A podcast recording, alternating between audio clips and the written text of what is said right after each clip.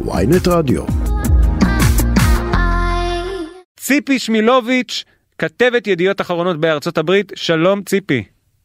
שלום שלום.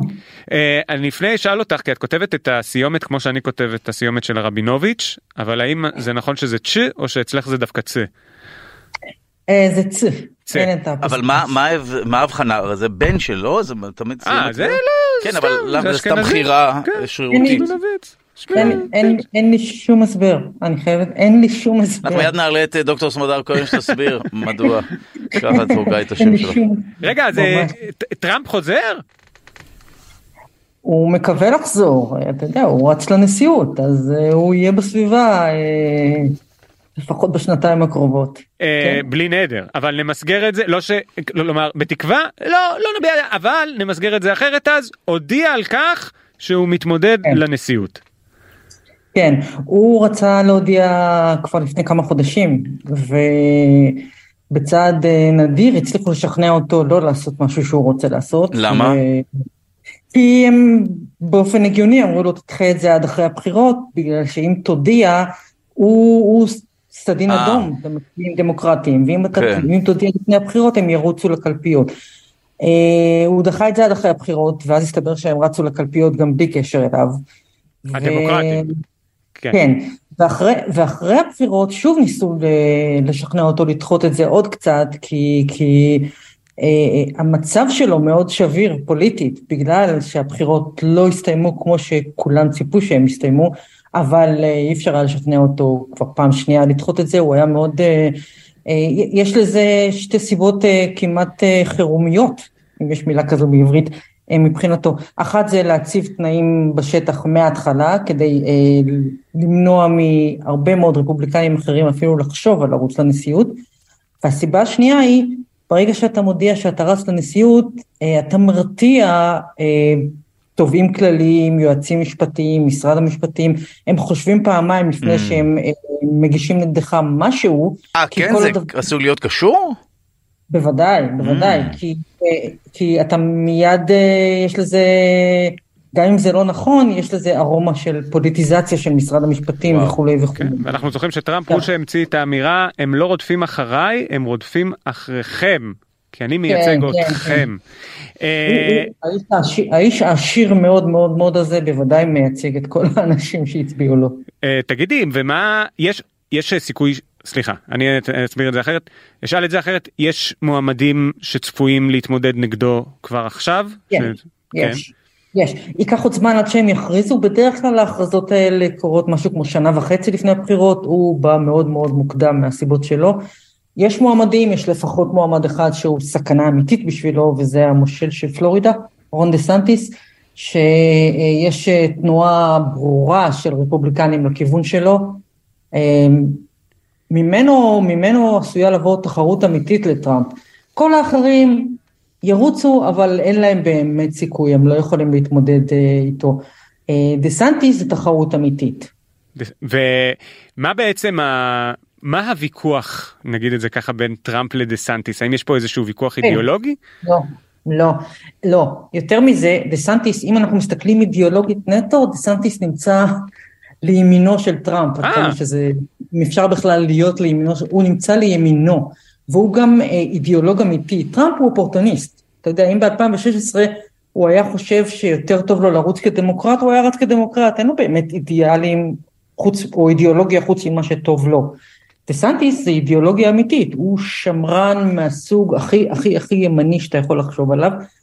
היתרון שלו על טראמפ זה שהוא, אין לו את הבגאז', אין נגדו, אתה יודע, ערימות של תלונות מתקיפות מיניות ועד סקנדלים כלכליים ועד זה שהוא הנהיג אה, אה, ניסיון הפיכה בשישה בינואר, אין לו את כל התיקים האלה שיש לטראמפ, וזה נותן לו יתרון מאוד גדול מבחינת המפלגה, יש המון אנשים בצד הימני שמסכימים עם טראמפ בדעות שלו, אבל הם קצת נגעלים ממנו, כי הוא, אתה יודע, הוא מעורר את זה.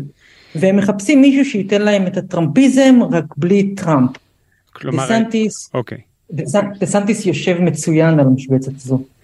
מה בעצם אה, הפך את דה סנטיס למשהו? מה הוא אה, קידם שפרסם אותו הוא לא- בתור? הוא פשוט, הוא התחיל, תראה, הוא התחיל כאיש של טראמפ. ב-2018, אה, כשהוא נבחר למושל פלורידה בפעם הראשונה, זה היה בתמיכה מלאה של טראמפ. טראמפ גם לוקח בעלות עליו, הוא, הוא אומר שוב ושוב, אני עשיתי אותו, במידה לא קטנה של צדק. אוקיי. אה, אז, אז טראמפ עזר לו מאוד ב-2018 לזכות אה, בתפקיד מושל בפלורידה. במאמר מוסגר, אני אגיד שמבחינה פוליטית, התרומה הכי גדולה של דונלד טראמפ למפלגה הרפובליקנית, זה שהוא לקח מדינה כמו פלורידה, שהייתה מדינה מתנדנדת, והפך אותה לאדומה לגמרי. הדמוקרטים כבר לא מתמודדים אפילו על פלורידה. וואו. זה, זו באמת התרומה הכי גדולה, אם שמים הכל בצד, את כל הרעש, התרומה הכי גדולה שהוא, שהוא משאיר להם לטווח של הרבה שנים קדימה, זה פלורידה, מדינה של 29 אלקטורים סופר משמעותית, היא עכשיו לגמרי מדינה אדומה. שזה... אז ב-2018... שפלורידה, אם אני לא טועה, זה המדינה שהתנדנדה אז ב-2000 עם בוש ו... אה, לא? בדיוק, בדיוק. היא התנדנדה ב-2000, היא הייתה מתנדנדת ב-2004, ב-2008, ב-2012, 2016 הוא ניצח טראמפ בהפרש גדול, ו- וזהו, ופלורידה פשוט ברחה ל- ל- לעולם האדום. ודסנטי זכה ב-2018, והעלייה שלו לגדולה הייתה ב... באמת דרך טראמפיזם, כלומר אה, לעשות דברים ש... ש... מה שנקרא to own the lips, דברים שיעצבנו ליברלים. זה לאו דווקא צריכה להיות איזה מדיניות סדורה. יש לו אבל, אבל איזה משהו אתה... חזק עם, עם מהגרים, לא? הוא מאוד בולט בנושא בדיוק, של המהגרים. כן, כן. אז שוב, הוא, הוא, הוא כמו טראמפ, גם בכל מה שקשור להגירה, לזכויות להט"בים, לשוויון זכויות, לזכויות הצבעה של שחורים, כל הדברים האלה הם בדיוק טראמפ, הוא פשוט עושה את זה בשקט ובקור רוח, בלי להגיד דברים אה, אה, שדוחים מצביעים, ו... והוא הפך מאוד מאוד פופולרי. בקורונה הוא היה, הוא ממש הפך ל... ל... אה, למנהיג שאחריו הולך הימין האנטי סגרים, אנטי חיסונים, אנטי מסכות, כל הדברים האלה, הוא לקח את זה באופן מאוד בוטה, והוא היה, הוא פתח את פלורידה, זו הייתה המדינה הראשונה שנפתחה בארצות הברית לגמרי. אגב, היום יודעים אם הוא עשה בשכל? יש uh, תוצאות? המון אנשים. המון אנשים מתו בפלורידה, המון, okay. אוקיי. המון, המון, המון אנשים מתו בפלורידה, יש, אה, אתה יודע, זה, זה לכאן או לכאן, השאלה היא, זה, זה תמיד בא, בא מהפוזיציה, מתו יותר כן. ממיליון אמריקאים בקורונה, האם okay. זה הרבה, האם זה קצת, זה המון, בטח שזה מיליון איש, וואו. אבל זה, אבל זה לא, זה לא היחס שהמספר הזה מקבל, בגלל שאפילו מגפה ציבורית, טראמפ הצליח לפלג את, את האמריקאים במאבק נגד מגפה ציבורית. אז מבחינת הימין, דה סנטיס הוא, הוא, הוא סוג של מלך, הם ממש ממש ממש אוהבים אותו, אה, בגלל שהוא נותן להם טראמפיזם אקסטרה אקסטרה אקסטרה, בלי טראמפ. ובעצם המתח עכשיו הוא האם המפלגה אם אני מתאר את זה, זה, זה סוג של תזה. אם, ככל שהמפלגה הרפובליקנית, אה, טראמפ, או טראמפ מצליח יותר בתוך המפלגה הרפובליקנית, יכול להיות שהוא מת, הוא מתחזק אצל המצביעים שלו, אבל מחוץ למצביעים של המפלגה הרפובליקנית יכול להיות שהם נכון. מאבדים אנשים. נכון, ובואו ניקח את זה צעד אחורה, טראמפ ניצח ב-2016, הוא, הוא זכה בזכות, אה, בהפרש של 80 אלף קולות בשלוש מדינות אה, מתנדנדות. כל היתרון שלו בשלוש המדינות האלה הוא 80 אלף קולות. הוא הפסיד משהו כמו בשישה שבעה מיליון קולות את ההצבעה הפופולרית בכל ארצות הברית, ומאז הרפובליקנים לא ניצחו שום דבר איתו. הם הפסידו חזק מאוד בבחירות לקונגרס ב-2018, הם הפסידו ב-2020 את הבית הלבן ואת הקונגרס, ועכשיו בחירות שהם היו אמורים לנצח בהפרש עצום, הם איכשהו מצליחים לנצח בבית הנבחרים, הם הפסידו את הסנאט, והפסידו הרבה בתי ממשל. כלומר, כשאתה מסתכל על זה מהצד, אה, הוא הפסיד להם הרבה יותר ממה, ש, ממה שהוא ניצח להם.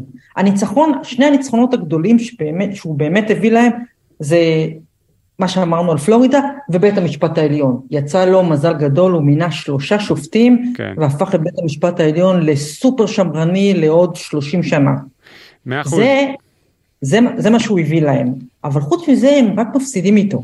אז עכשיו הם מתחילים לשאול את עצמם, האם זה שווה לנו.